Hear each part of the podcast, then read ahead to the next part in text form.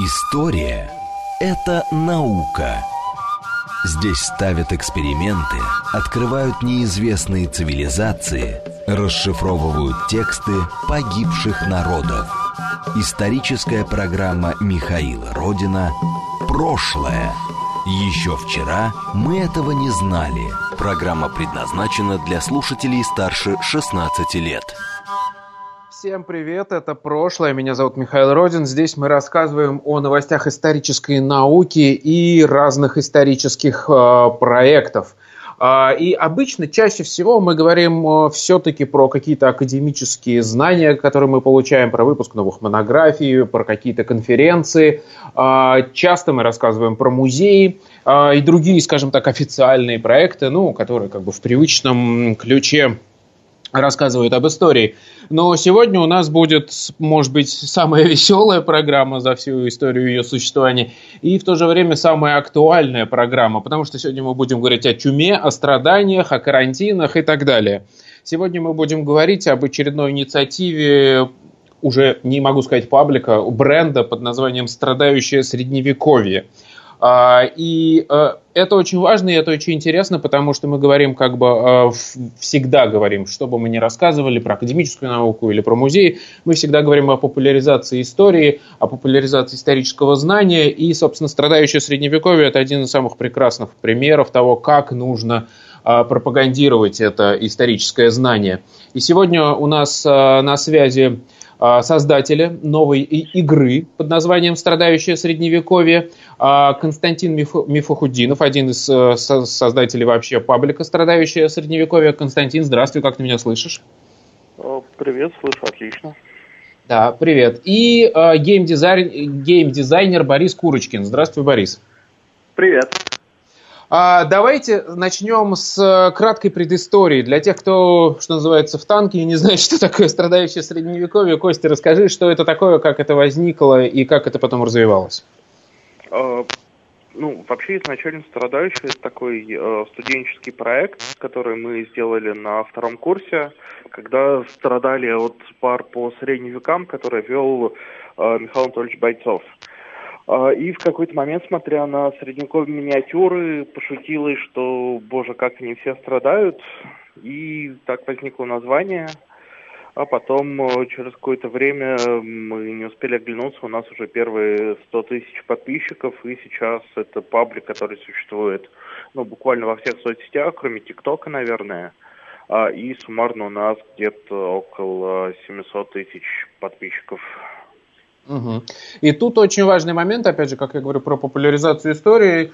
Э, «Страдающий средневековый» один из, ну, единственный, про который я знаю, как минимум, исторический проект, о котором писали в журнале Forbes. Э, в том смысле, что ребята умудряются это монетизировать и, более того, сделали уже некоторое количество, скажем так, сайт-проектов. Расскажи про это, что из себя сейчас вот эта франшиза «Страдающий средневековый» представляет. Да, у нас действительно очень много товаров, то есть мы, ну, как-то не сами пытались монетизироваться, но так вышло, что оно начало приносить деньги, и мы решили, что мы хотим не только на этом зарабатывать, а, но и как-то рассказывать людям об истории и делать то, что нам самим будет интересно. Вот, поэтому у нас выходила и книга «Страдающая средневековье», которая пару лет назад взяла премию «Просветитель». А, вот, продалась э, тиражом там в 60 тысяч экземпляров, по-моему. Uh-huh. А, вот, очень классная книга про э, историю средневекового искусства, необычные сюжеты. Вот, и сейчас мы продолжаем делать книжную серию с АСТ, выпускаем, там, будем выпускать и всякие переводы всяких хороших э, исторических книг. А, вот, и, в общем, публиковать э, российских книгистов. Угу. И тут, да, опять же, я замечу, что здесь э, соблюдается удивительный баланс. С одной стороны, какой-то коммерческой успешности, а с другой стороны, а, действительно, ребята не забывают про популяризацию именно научного знания, потому что та же самая первая книга, это вполне себе, это не монография, конечно, это научно-популярная работа, но это очень современное, очень актуальное и очень интересное знание э, о средневековье. Давайте пойдем дальше. Собственно, мы говорим сегодня о том, что вы наконец-то выпустили игру многострадальную, страдающую предне... Э, средневековье. Расскажите, как эта мысль вообще пришла в голову? А, ну, ну наверное, наверное, mm. я могу рассказать, да, Костя? Да, да. Да, это Борис Курочкин на связи. Угу. Да, э, ну, мы э, с Кириллом, у нас есть э, своя, это мой второй партнер и э, тоже геймдизайнер, э, мы придумали с ним игру про средневековье. Э, это была очень легкая и простая игра, в которой жители неимоверно страдали, они постоянно умирали в крестовых походах, э, от чумы и эпидемий, и мы понимали, что если это будет просто просто игра про средневековье, она абсолютно потеряется и э, утонет в массе настольных игр. И, ну, так получилось, что мы познакомились с ребятами, и у нас пришла идея, а что если наше средневековье сделать по-настоящему страдающим? И угу. когда э, идея ребят, их, ну, то есть э, э, они хороши в юморе, они наложились на наши какие-то игромеханические идеи, то получилось э, то, что получилось игра «Страдающая средневековье». Костя, а с вашей стороны, как это выглядело? Получается, к вам пришли уже за брендом, грубо говоря. Поделитесь с нами вашим названием, так? а, не совсем. То есть мы очень давно хотели сделать свою настольную игру. А, у нас было много там всяких разных вариантов. А, вот. И в итоге, вот когда мы познакомились с ребятами, и у них казалась такая классная идея, то мы просто не могли ее не реализовать. И вот э, судя по тому, судя по тем отзывам, которые начали приходить, это действительно очень классно а, получилось, и людям очень нравится, и мы, честно говоря, очень счастливы, что все вышло именно так. Угу.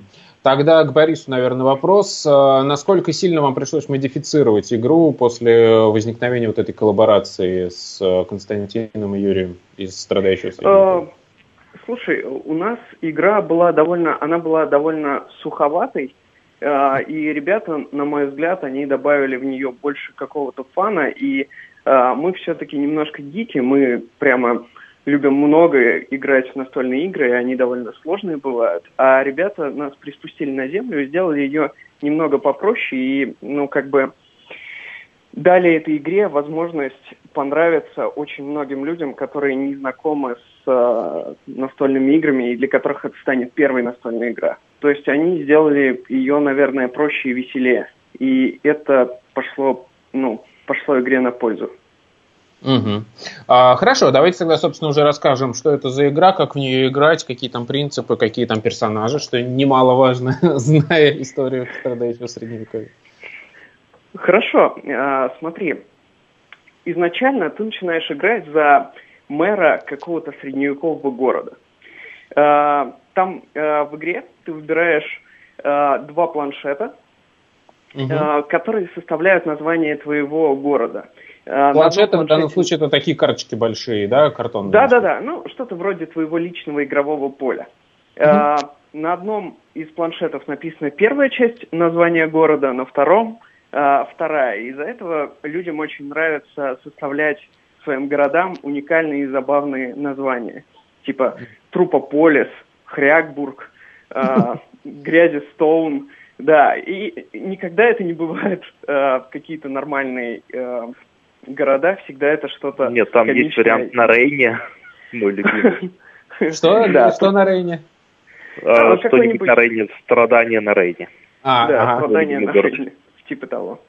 Э, ты, ты берешь э, карточки с персонажами, э, каждый из которых обладает какими-то свойствами, и можешь подкидывать их в свой или в чужой город.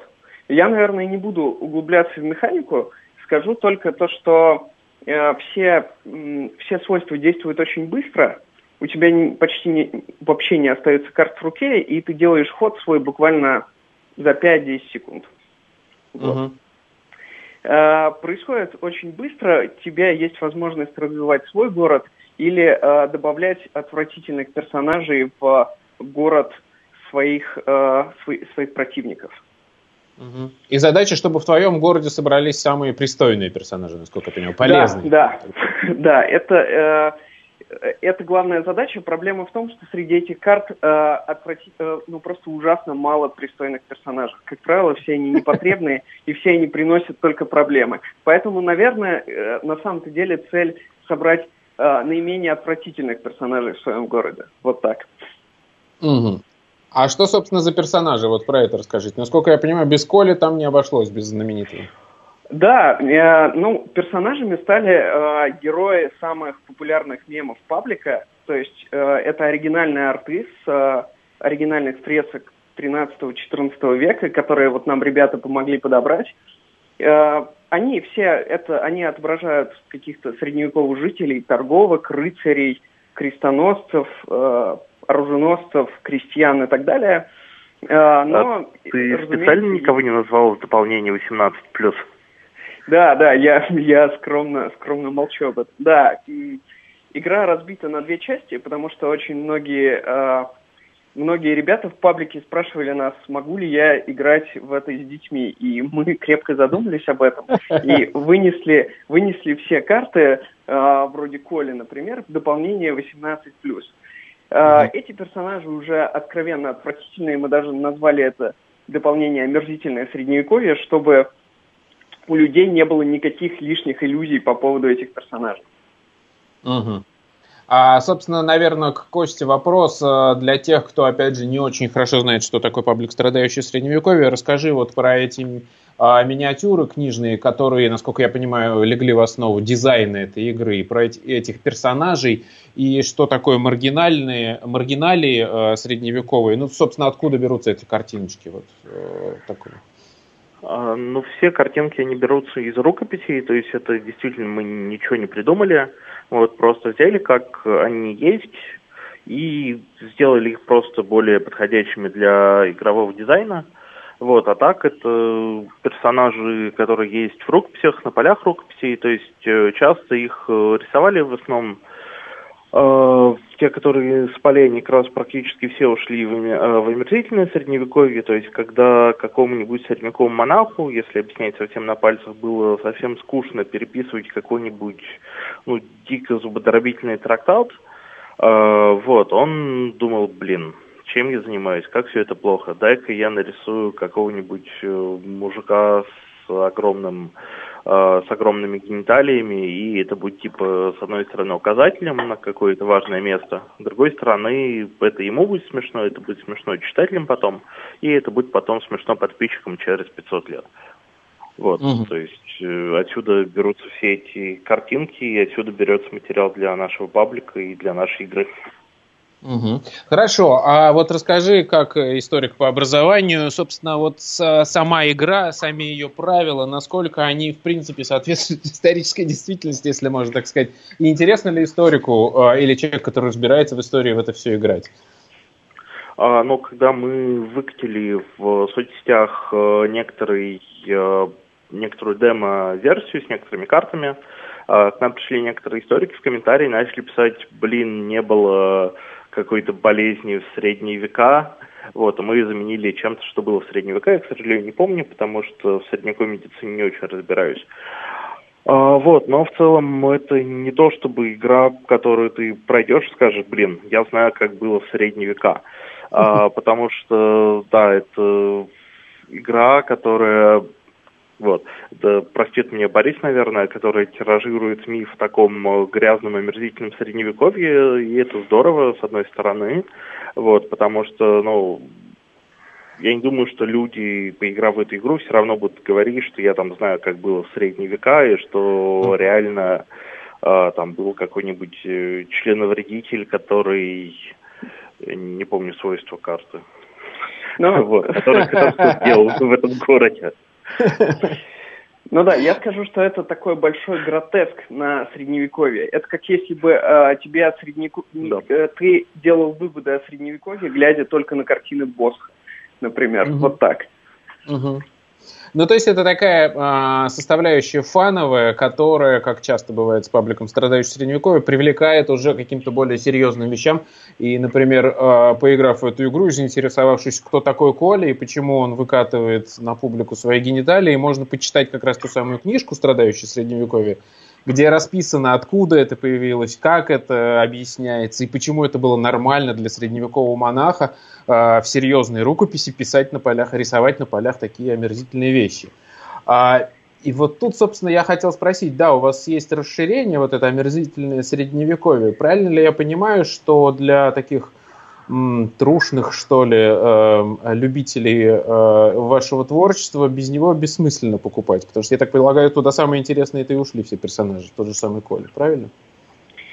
Ну, да, там, э, там вот именно какие-то именно внутрики паблика, именно вот самые, наверное, такие смешные грязные мемы, они как раз пошли туда, потому что мы просто не могли их э, закинуть в большую коробку, которую кто-то может купить для того, чтобы играть там всей семьей.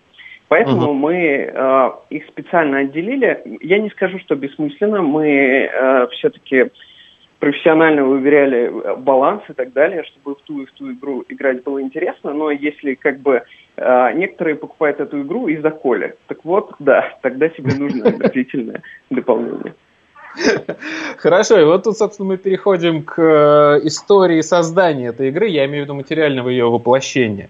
Я так понимаю, дизайн вы делали сами, а дальше у вас возникла проблема с поиском исполнителей, то есть типографии, которые будет печатать. Расскажите про эту историю. Да, это, это очень смешная на самом деле история. У нас как бы не было никаких вроде бы проблем с поиском. Мы вроде обо всем договорились, и люди сказали, ну да, да, ну, средневековье, игра про средневековье, отлично, хорошо, напечатаем. Э, мы все сделали, и когда Э, на производстве открыли макет, они позвонили нам и сказали, да вы что, мы в жизни не будем такое печатать. Это порнография. Мы говорим, побойтесь Бога, 13 век, фри, э, типа э, рукописи, э, графика средневековых монахов. О чем вообще может быть речь? Э, на упаковке стоит маркер 18+. Но нет, у нас какая-то, ну, короче, у конкретной типографии возникла жесткая проблема с самоцензурой, и нам пришлось в экстренном порядке все менять и искать других подрядчиков на это. Насколько я помню по соцсетям, ни одного подрядчика пришлось перебрать. Да, да, да, да, было, ну, то есть, на самом деле, мы начали, мы начали искать, и нам э, давали очень, типа, смешные отписки, которые нас очень веселили по поводу того, что по морально-этическим типа побуждениям мы, пожалуй, не станем печатать вашу игру. И ну, это было это было очень комично на самом деле. Мы э, заказали э, настоящую экспертизу. Мы угу. э, пошли в экспертный институт, э, отправили им все э, все материалы для нашей игры с указанием, откуда, из какой книги, какого года была взята конкретно эта фреска. Мы их ничего сами не рисовали. Мы угу. брали готовые изображения, которые уже есть. Мы каждой картинке, которая есть в нашей игре, можем э, назвать э, точное место, откуда мы это взяли.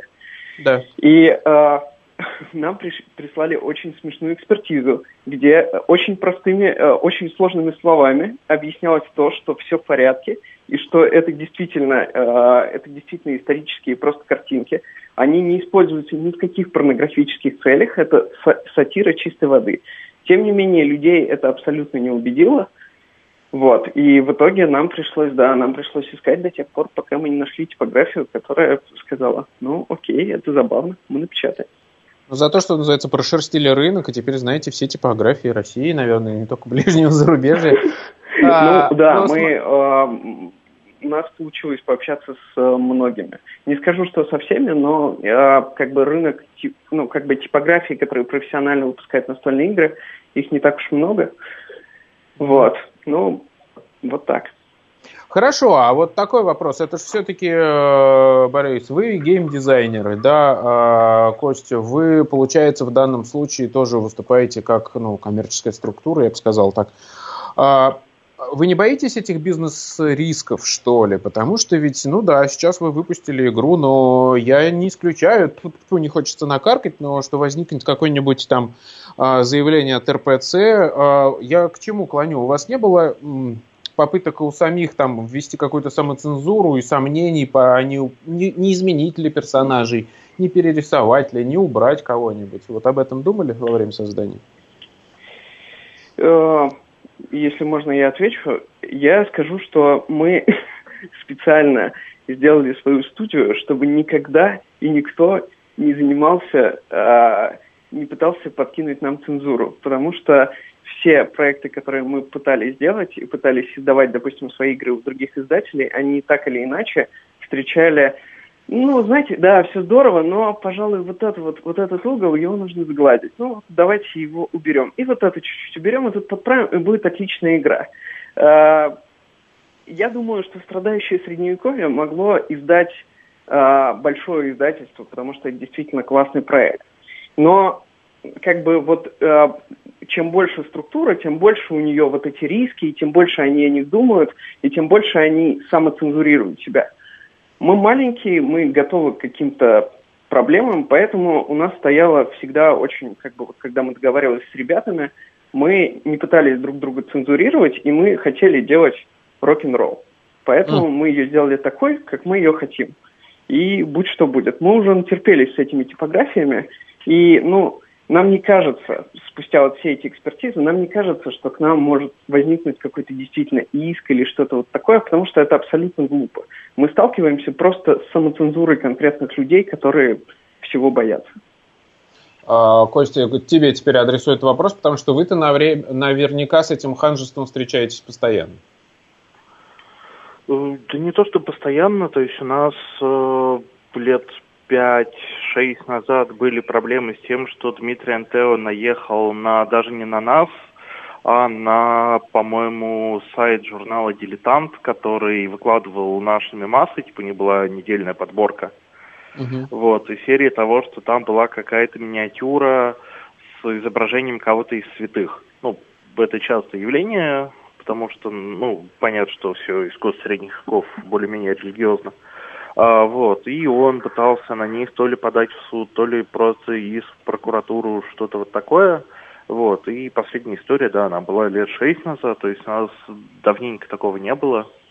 Вот, мы не то чтобы скучаем а, по тем временам, а, но, в общем, да, как совершенно правильно сказал Борис, мы не хотели никакой ни самоцензуры, ни цензуры, вот, и поэтому э, работаем с ребятами, и, по-моему, очень классно получается. Угу. А, хорошо, вот. ну тут я уже от себя хотел бы сказать, ну, свое мнение выразить, и там журналы прошлые в том числе, что а, ханжеству бой, как говорится, если ты обращаешься к историческим темам, ты должен понимать, что в разные эпохи существовали разные представления, и как раз нужно изучать это общество. И та же самая книжка, первая страдающая средневековая, там про это очень много рассказывается, почему это нормально, как это все происходило. Вот у нас осталось примерно две минуты. Расскажи, э, Кость, уже историю про то, как публика приняла э, этот проект, потому что, насколько я помню, там совершенно вы ставили рекорды на бумстартере, или где вы там собирали деньги. А, да, то есть у нас был миллион, миллион за час, по-моему, и все сверхцели. Ну, то есть у нас было, были ранние пташки, ранние продажи, а, которые разошлись, мы думали, ну, там, к концу дня, может быть. Вот, они разлетели за первые секунды, а, и это было восхитительно. И сейчас нам пишут многие люди, что там играют с детьми, и угу. что это действительно игра, которая подходит детям, а, ну, без омерзительного дополнения, естественно. Угу. А, вот, и людям очень нравится, и нам тоже это очень нравится, мы прям очень рады. И на первый тираж, насколько я вот смотрю на сайте, вы собрали почти 10 миллионов э, предзаказами. Стоп. Да, да, все верно. Отлично. Это говорит о том, что средневековье в топе, это популярная тема, во многом благодаря вам. И как э, я, опять же, не устану повторять, э, смысл в том, что страдающее средневековье привлекает людей, кто-то просто развлекается и уходит, а кому-то уже становится интересно рыть дальше, смотреть, почему это, как это устроено, а как было устроено общество того времени. Это большая польза. Спасибо вам, ребята. Вам а, спасибо. Да, у нас э, в гостях были создатели игры «Страдающее средневековье» Константин Мифтахудинов и Борис Курочкин. А, спасибо вам. А, и вот что, призываю играть в эту игру. Это хорошее развлечение для сейчас карантинных времен. Вот. Но во второй части программы мы расскажем про чуть более серьезный проект, но не менее удивительный, потому что, оказывается, даже сейчас, в эпоху коронавируса, а продолжают открываться музеи, офлайн музеи И один из таких недавно открылся в Беларуси, в Беловежской пуще. Вчера мы с ними созвонились а, и выяснили, а, как там все устроено. После новостей мы вернемся, и вы сможете послушать запись этого разговора.